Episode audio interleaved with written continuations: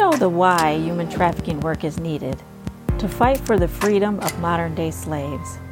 But love, passion, commitment isn't all you need to be an effective and successful anti trafficking advocate. Learn the how. I'm Dr. Celia Williamson, Director of the Human Trafficking and Social Justice Institute at the University of Toledo. Welcome to the Emancipation Nation podcast, where I'll provide you with the latest and best methods, policy, and practice discussed by experienced experts in the field so that you can cut through the noise, save time, and be about the work of saving lives. Welcome to the Emancipation Nation episode 159. I'm Dr. Celia Williamson, and I want to read you the description of a book. And it says, Born into poverty and violence, Laura's early life was one of extreme vulnerability. She was prostituted for the first time at the age of nine and suffered unspeakable treatment from those who should have protected her. Early trauma led her to institutionalization soon after she started college. And incarceration she would have not survived, but for the courageous nurse who fought for her release. 50 years later, with an advanced degree in psychology and a long, successful career as a mental health professional, a leading educator, and sought out public speaker, Laura revisited the grounds of the Illinois State Mental Hospital, where she was once kept in inhumane, degrading, and life threatening circumstances. This profound and compelling memoir traces her life as a survivor of child abuse, sex trafficking, illegal pharmacological drug research, and institutional abuse. Laura's experiences illuminate and validate the power of love, and the strength of the indomitable human spirit that lives within each of us. Laura is here today to talk about her life, her experiences, her survival, and her book. It's an honor to have you here. So, welcome, Laura. Thank you so much. It's an honor to be here. It's just amazing just reading that little description of your life that you survived, but not only survived, but you thrived to become a professional in psychology, to have a successful mental health career, to be an educator, to write a book and be a public speaker. It's you really have a story to tell. Can you take mm-hmm. us back and sort of give us an idea without giving away all of the book because I'm kind of interested to read it myself, but just, you know, how did this start? How did you uh, become a victim of child abuse in the first place? I have to start by telling you a little bit about my mother's history. Mm-hmm. When she was three, she lived in northern Wisconsin on a farm, and her father froze to death in a, in a blizzard. Mm-hmm. And her mother became catatonic, couldn't move, couldn't interact with her own children, couldn't bathe herself or feed herself. Mm-hmm. And it was during the Depression, the worst years of the Depression.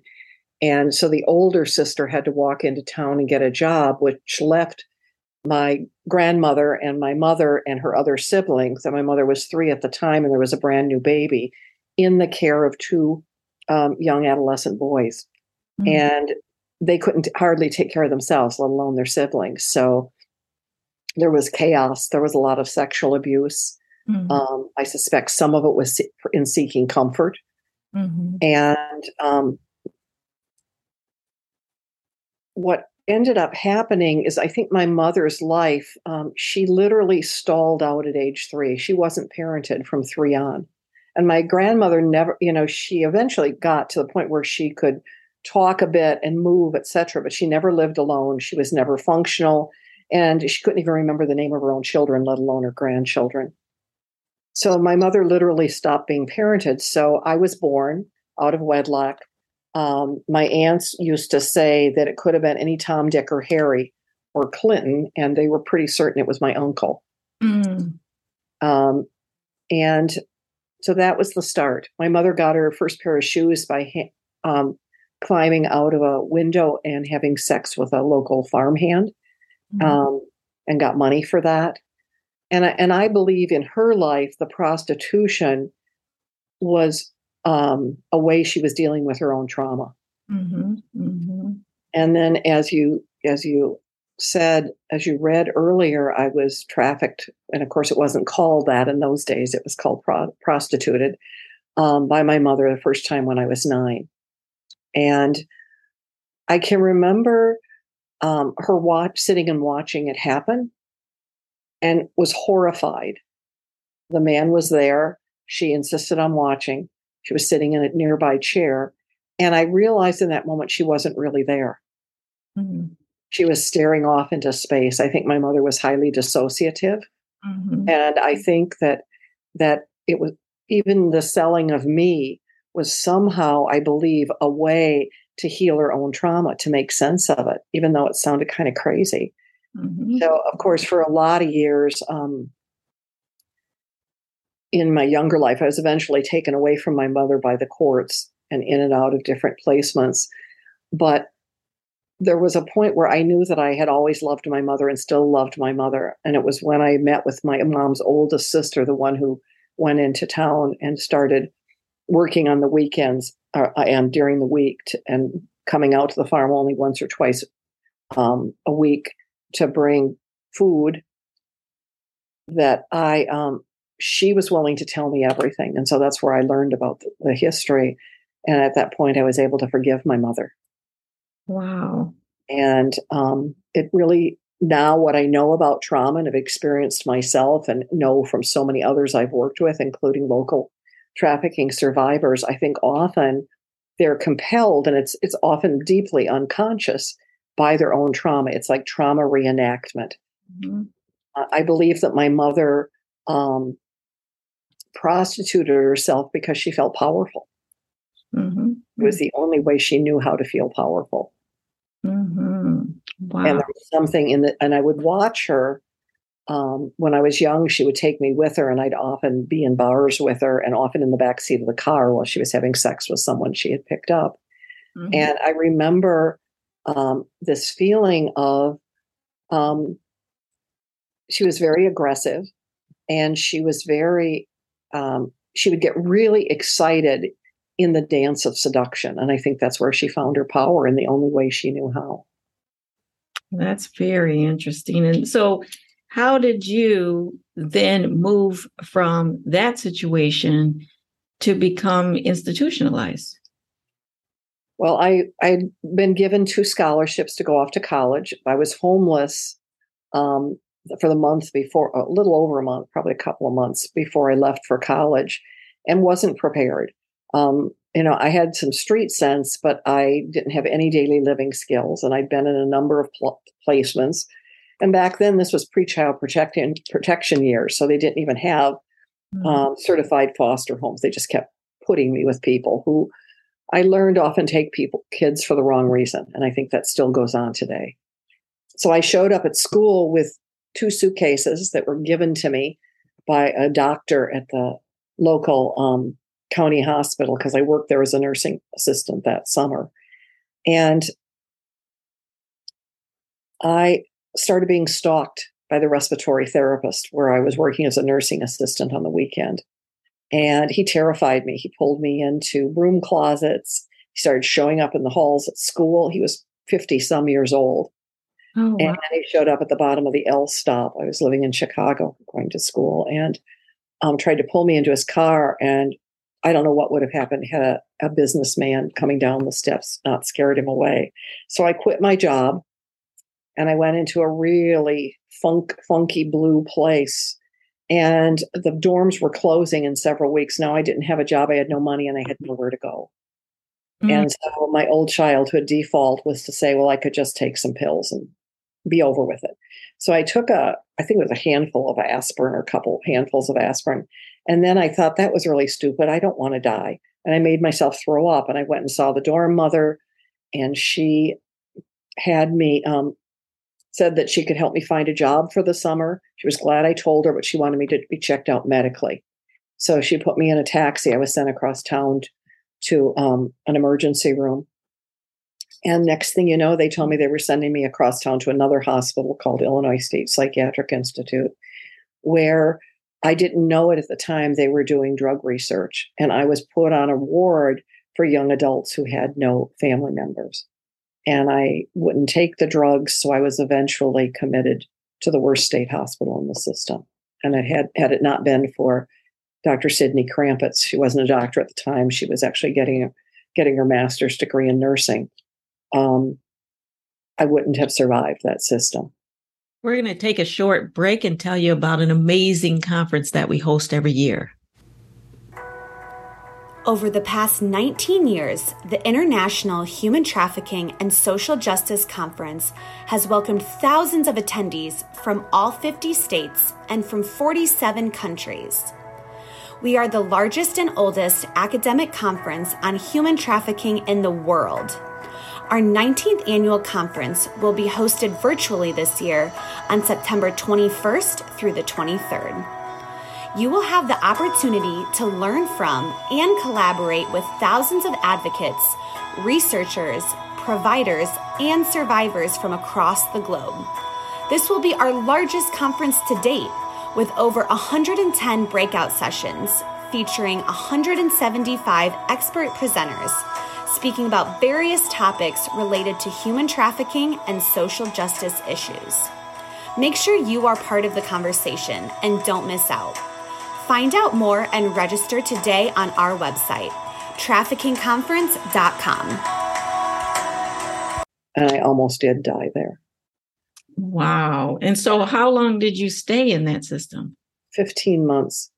Sydney had, had worked at the first hospital and was just furious about my commitment and vowed that she would do everything in her power to get me out. But at that point, from where she lived to the hospital was about a three and a half hour drive. And you know, she's a graduate student, has three small children at home, and is a Lutheran minister's wife, and only available, you know, one day a week, usually Sundays.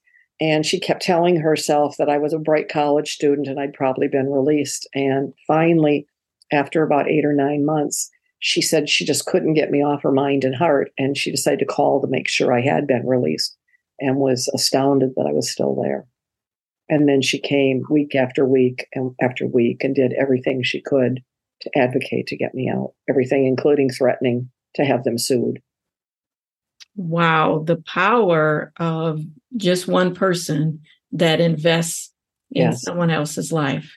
That changed the entire trajectory of your life. When you got out of the institution, what where did you go from there? I went went to a cousin's for a couple of months. Um, and because I had to be discharged to a legal relative. And so she was a brand new bride with a brand, brand new baby, but she took me for a couple of months and then I went back to school. Why did you have to be discharged to a legal uh, a family? I, have no idea. Sydney Krampitz wanted to take me and they said no, um, that it had to be a legal relative. I don't know the answer to that. I guess it, supposedly it was the law back in that those days. Wow. And so you go to the relative's house, and then where do you go from there? How do you get to college? I go back to the same college I'd been going to. Mm-hmm. And because I'd been a, um, a patient in a state hospital, I was eligible for what's called DVR, Devo- Devo- Division of Vocational Rehabilitation. Mm-hmm. And so they, they, because now my scholarships were gone, but then they helped with school expenses, etc. Mm-hmm. So I was able to get back into college. You know, the, the other thing that I, would like to pick up on on what you said about the power of someone to change your life that that's woven throughout my whole story mm-hmm. i mean i had my first suicide attempt at age nine and had it not been for a neighbor upstairs who was kind to me the day she was moving away she pulled me into her arms i was sobbing and begging her not to move i mean before that i felt like an alien I didn't know why anyone could possibly want to live here because I didn't know any adults who liked kids or were decent to kids.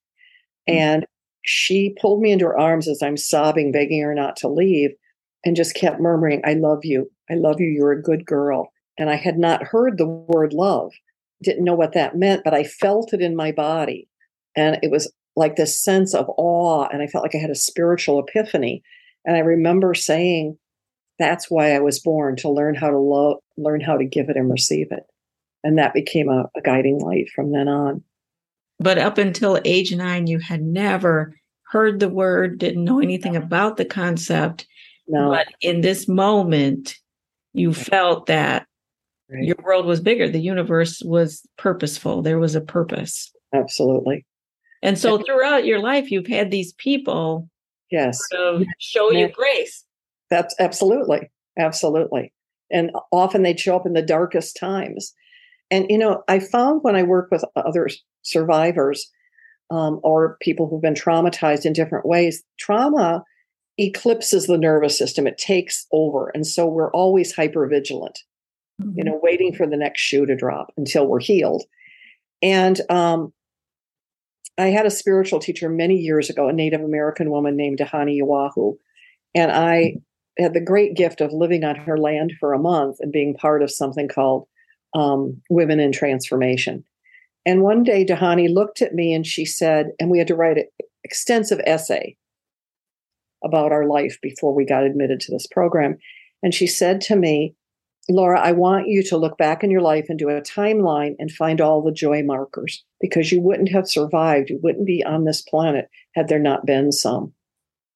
And so then I went back in history and I thought, oh, and that person, and that person, and that person. Mm. And I always recommend um, survivors do that exercise because it's so easy for the traumatized brain to just take over and it eclipses every other good part of our life. Mm-hmm. Mm-hmm.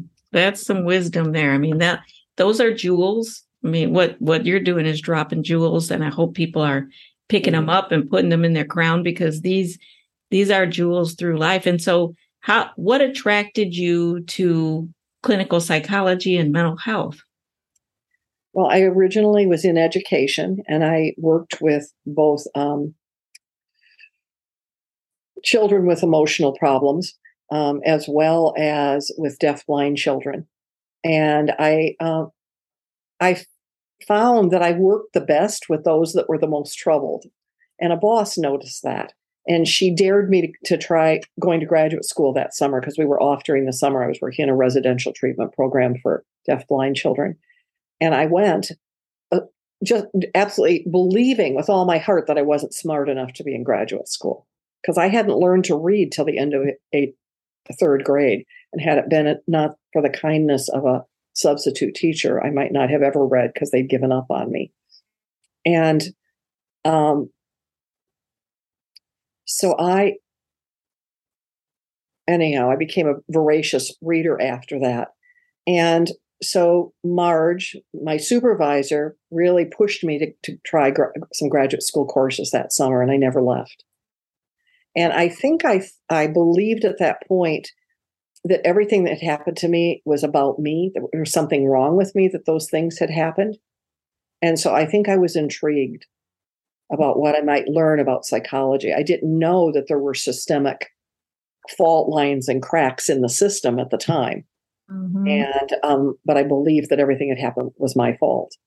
Mm-hmm. And and I thrived in graduate school. I ended up graduating with straight A's and um, loved what I did. I've always worked out of the box. I got trained how to work with children and families as well as as with adults, mm-hmm. and um, so that's how I got there. I think it was curiosity, trying to impart, even though it wasn't fully conscious, solve this puzzle of myself.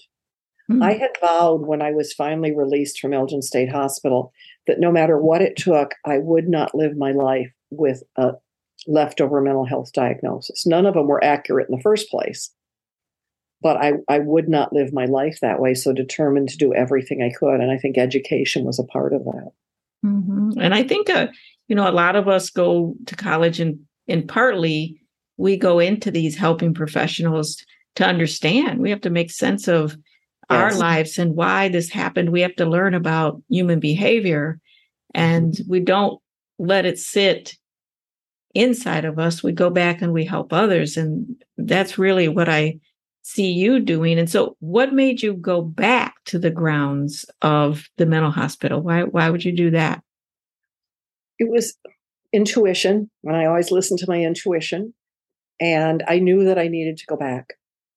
Mm-hmm. And I um I also knew that I needed, as I was writing the book, needed to do some research because I needed to know more. And um, Sydney Krampitz and I were in touch by then, the woman who'd gotten me out. and we were ta- and we were talking about every two weeks. And I said I decided to go back, and she says, "Then I'm coming with you," which was wonderful because I think I need I didn't know that I needed someone to go with me, but I really did. Mm. And um, so she went with me, and we went to um, the archival library in Springfield, Illinois. And I found a document this thick that to this day I haven't been able to read it straight through, but Sydney read it every single night and then would talk a little bit about it. And it has everything from autopsy reports to um, to the deaths that occurred there because there had been an investigation because people who had families um, were like shocked when their loved one had died unexpectedly and they had no no illness nothing was wrong with them. And what i found is one of the primary drugs they were giving everyone was thorazine which they were giving me as well which was an antipsychotic even though i wasn't psychotic.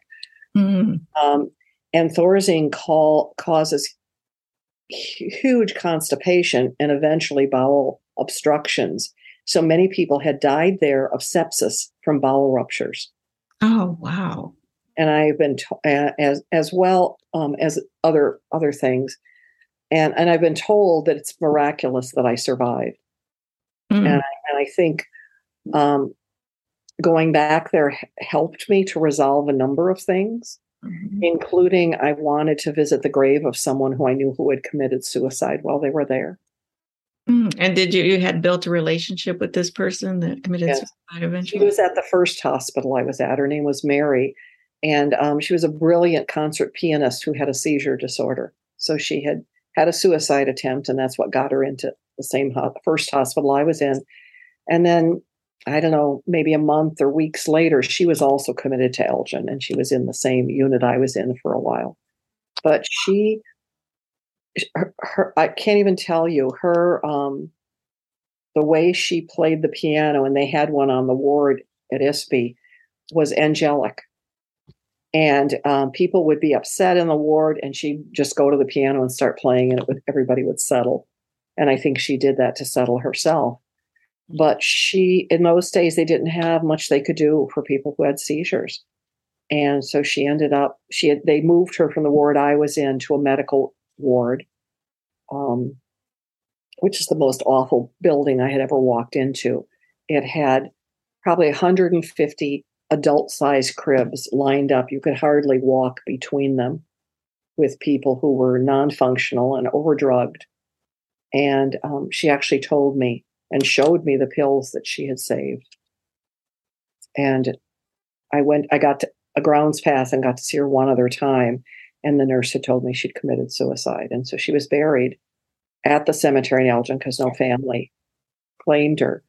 And so I wanted to honor her by going back to the cemetery. Wow. So this hospital is experimenting with people with very minor medical issues. I mean, you took a handful of a couple of handfuls of aspirin or what this is not, these are not mental health conditions. Did anybody bring any lawsuits against um, this facility? Not that I'm aware of. Not that I'm aware of.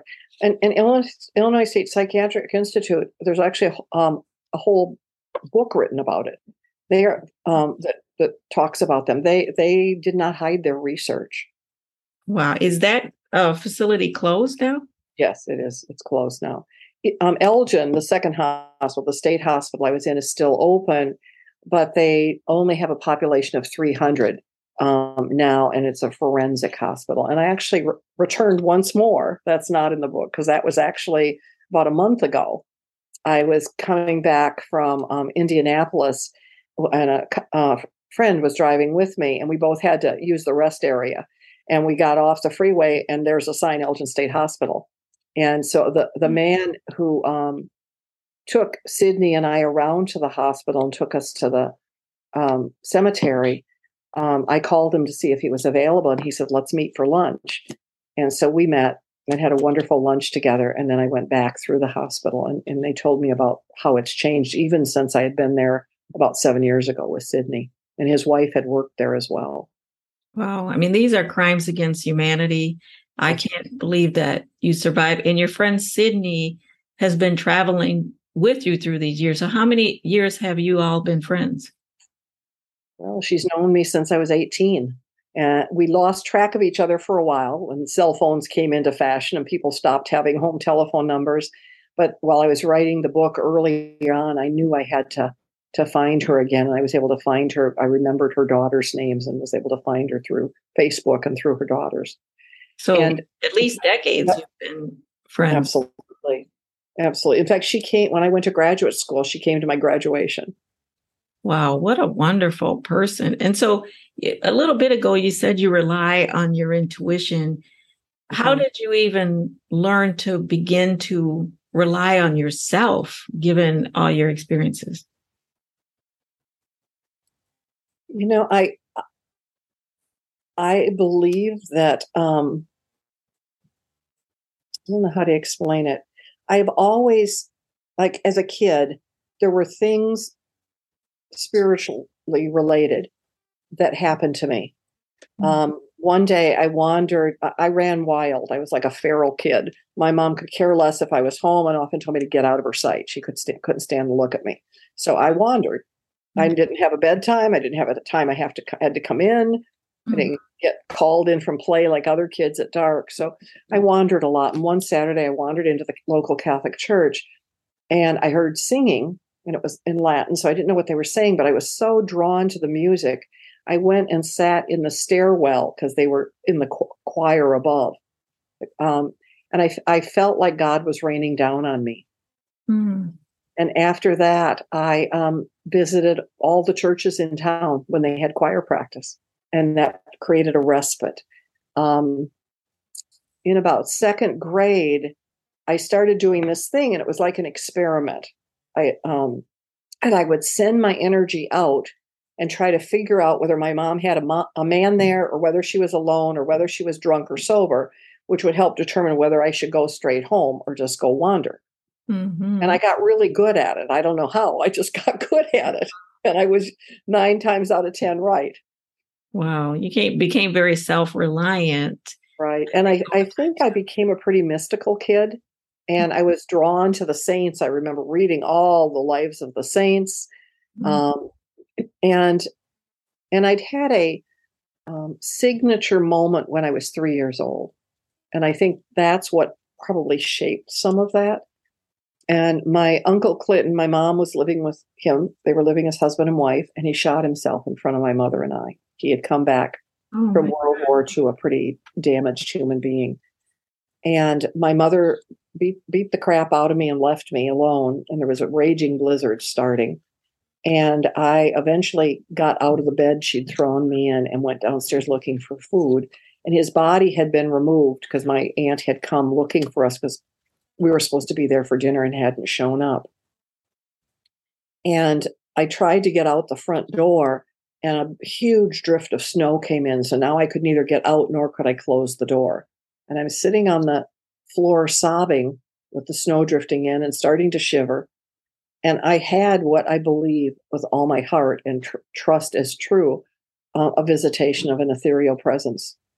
Wow. And I remember the sound of the voice, which told me to go up back upstairs on my bottom and get back in my bed and cover up, and that she'd be taking care of me. And um, I didn't know, of course, as a three year old, and it wasn't until my aunt told me I actually had a dislocated arm and broken collarbone. So it makes perfect sense why she told me to go up the stairs backwards. Mm-hmm. I knew that I was in pain, but I and something was wrong with my left arm, but I had no idea what it was. And this all took place in a matter of hours. He gets shot, you get beaten. Mm-hmm. Wow. I would I would say it was hours later because his body was removed that day. Mm-hmm. mm-hmm. And I and it might have even been the next day that I got out of, out of the crib. I don't know. That's but, amazing. but I but I, I, there's something that connects me to all that is. Mm-hmm. Um, of course, we all use different languages for that. You know, and I use different words for, or different words for that myself. Sometimes God, sometimes mystery. Mm-hmm. You know, mm-hmm. sometimes all that is but I but I trust that aspect of us, and I think that that's what has survived. The I think it's the essence of who we each are, mm-hmm. and I mm-hmm. think love is why we're all here. Mm-hmm. And I I believe that I wrote the book as an act of love, and as a way to speak for those who who've not had a voice. I think it's all about being attracted to love and light and and yes. so tell us a little bit about the book. The book the book starts um, with me being committed to Elgin. Mm-hmm. And then it goes backwards in time. So it leaves people with the with the question, um, what what happened to her? Did she ever get out? And mm-hmm. so then I trace my mother's life as well as the trajectory of my childhood and young adulthood. But the whole, I would say, second part of the book is about the ability to transcend and fully healed from trauma, to mm-hmm. literally to, to, transform. And um, another reason I wrote the book is I think often people who are diagnosed with post traumatic stress disorder believe that it's a life sentence, that they can never overcome it or get over it. And I want to tell you, I'm a poster child um, to the fact that that's not true. That that we can overcome it if we if we make a solid commitment to do so. We can work through all the trauma and we can be free, fully free, and live a thriving, luminous life as I do. Now, how did you work through trauma and how do you go about life today? I saw a therapist for many years who, um, back in those years, they took you back into the trauma. They did what's called abreactions. Mm-hmm. We now know that um, unless that's absolutely necessary for some reason, um, it's like having a flashback. Um, that that is not the best way to do trauma therapy because it re-traumatizes the brain.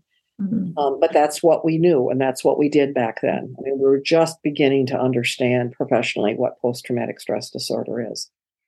Um, so I did a lot of therapy. I also intuitively knew that I needed to learn to meditate and needed a spiritual practice. And Dhyani Ywahoo, the, the Cherokee elder that I told you about, was my first teacher. And so I always had that parallel experience. And I think that's essential. And part of my mission is to really um, empower and illuminate the fact to healthcare professionals that um, trauma creates a um, existential crisis. And those are the kind of crises in which we ask the big questions What's the purpose of life? Will I ever be the same? Why did this happen to me? And that can't be solved psychologically. It has to be met and solved spiritually as well as psychologically. Mm-hmm. And so there has to be a, a, coming together of spirituality and psychotherapy. And I think we're in a time where there's more, a lot more openness to that. And we're all spiritual beings. You know, what we choose to practice or how we choose to practice or to learn in community can often be about religion, which are containers, but we are all spiritual in nature. And um, I've continued to have a spiritual teacher. Uh, I've had many over the years, and that's changed as as I've grown and deepened. Um, I also knew intuitively that I needed to do body work long before the book called "The Body Keeps the Score" was ever written, mm-hmm. and found an incredible body worker, this quiet Jewish woman who was doing amazing energy work um, many many years ago and she worked with me and helped helped with some of that. I still do body work.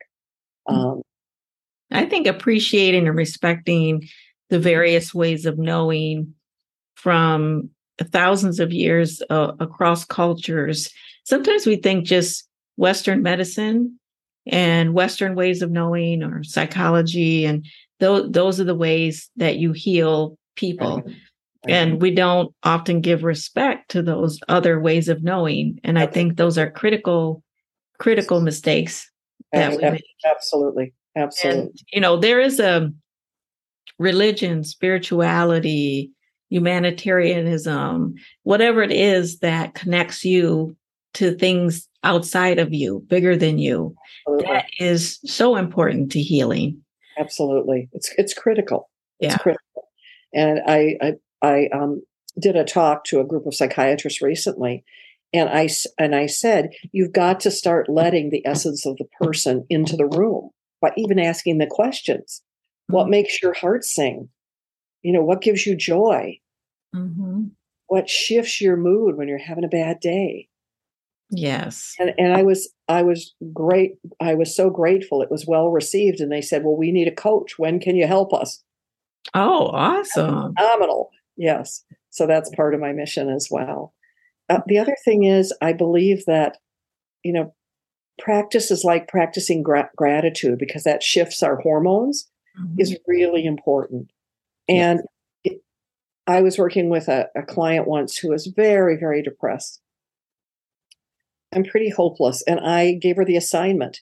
All she had to do is write one thing she was grateful for every evening. Mm-hmm. And suddenly she has a whole notebook. And you could watch every day her, her attitude shift. Yeah. I did that recently with my 10 year old granddaughter who was having a bad day. And I said, We're going to play the gratitude game. And a friend was with me. So we just went around in a circle and kept naming all the things we were grateful for. And she got out of her bad mood.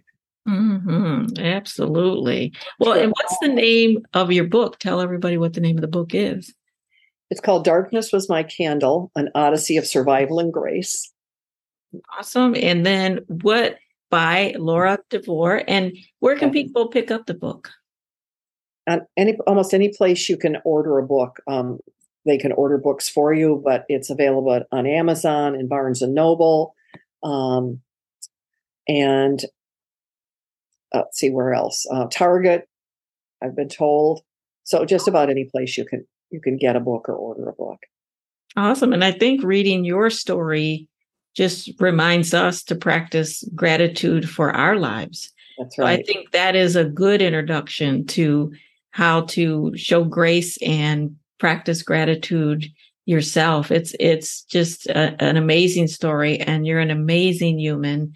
And just to look at you, uh, the feeling, the presence of you is just having someone that is very calm, a very calm, welcoming presence. So thank you for that. And thank you for sharing your book with the world. And I hope that many people read it. And I'm yeah. definitely one that uh, can't wait to read it. So thank you so much, uh, Laura DeVore. Is there anything that you'd like to share with the audience? You know, we're trying to do our best to help people that have been traumatized and victimized and various ways. One of them is trafficking, but um, victimization through violence and, uh, you know, traumatized.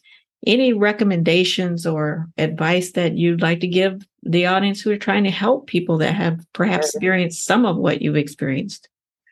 One of the things I'd like to recommend is people go to the website, which is laura, lauradevore.com. And it actually has an interview between Sydney Krampitz and I, which was two, oh, last, awesome. last November and it was two weeks before she passed away. And so I'm I'm very grateful for that. Um, the the other thing is know that know with all your heart, believe in yourself. That if you got through the unspeakable, you can get through healing. Mm-hmm. Yeah. And, and I have resources on a whole list of resources on the website of amazing people who can help. Mm-hmm. And and and they're all around the country. Many of them, you know, work with people remotely, and also know that what happened to you perhaps happened for a purpose, mm-hmm. so that you can bring out your magnificence mm-hmm. and your love. You're you're alive for a reason. Yeah. And yeah. begin to feed that aspect of you and begin to feed your spiritual nature and know that we're all connected and all human beings suffer in one way or another. And mm-hmm. sometimes the, the most angry, rageful people, my mother was also a rageaholic. Under that, she she suffered so much. Mm-hmm. When she died, I felt profound grief, not because of losing her, because she couldn't relate. She mm-hmm. wasn't a person who could relate to me. There was no connection. She'd never bonded with me. But I had profound grief because here was a woman who had never fully lived a life. Wow. Yeah.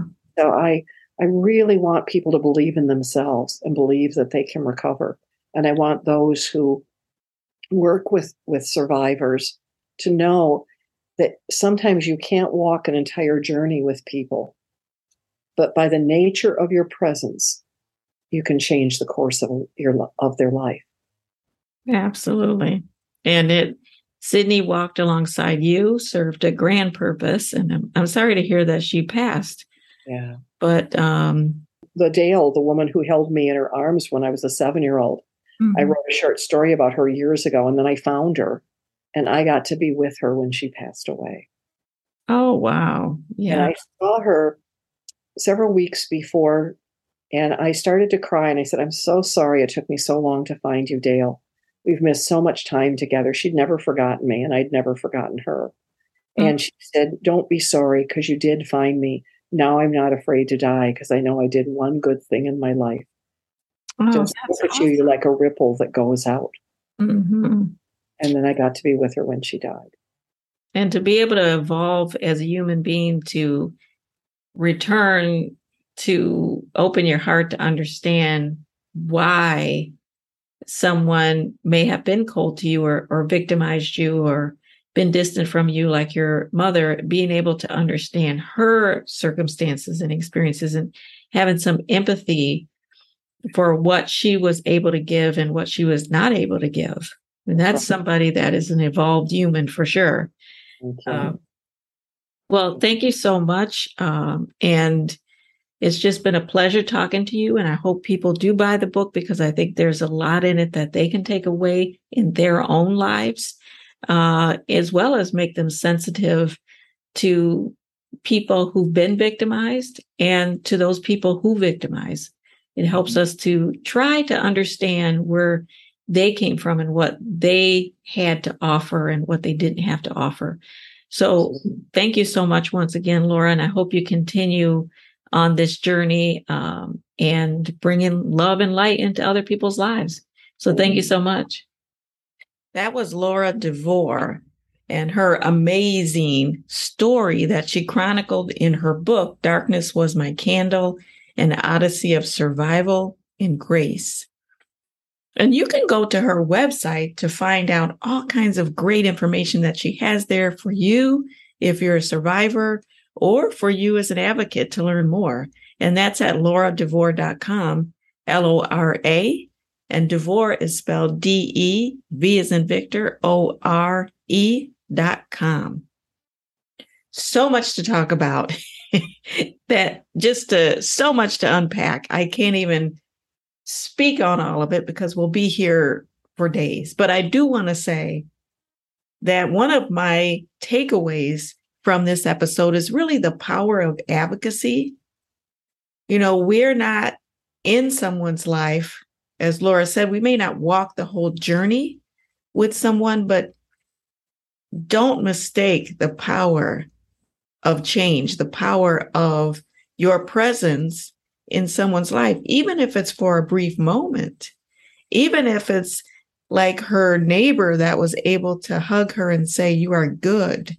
I love you. For her to hear you are good and someone loves you, you never know if someone has never heard that before or rarely heard it or didn't hear it from someone who is not looking to get anything from somebody else or someone like Sydney who was in her life for a very long time, lost touch, and then got into her life again. You never know if those small moments make a big difference or if those extended moments make a big difference. It's sort of like when we talk about, when people talk about the tree being a symbol of engagement in our life. You know, people that are roots of your tree. Well, those people, those roots will be in your life for a very long time, maybe a lifetime.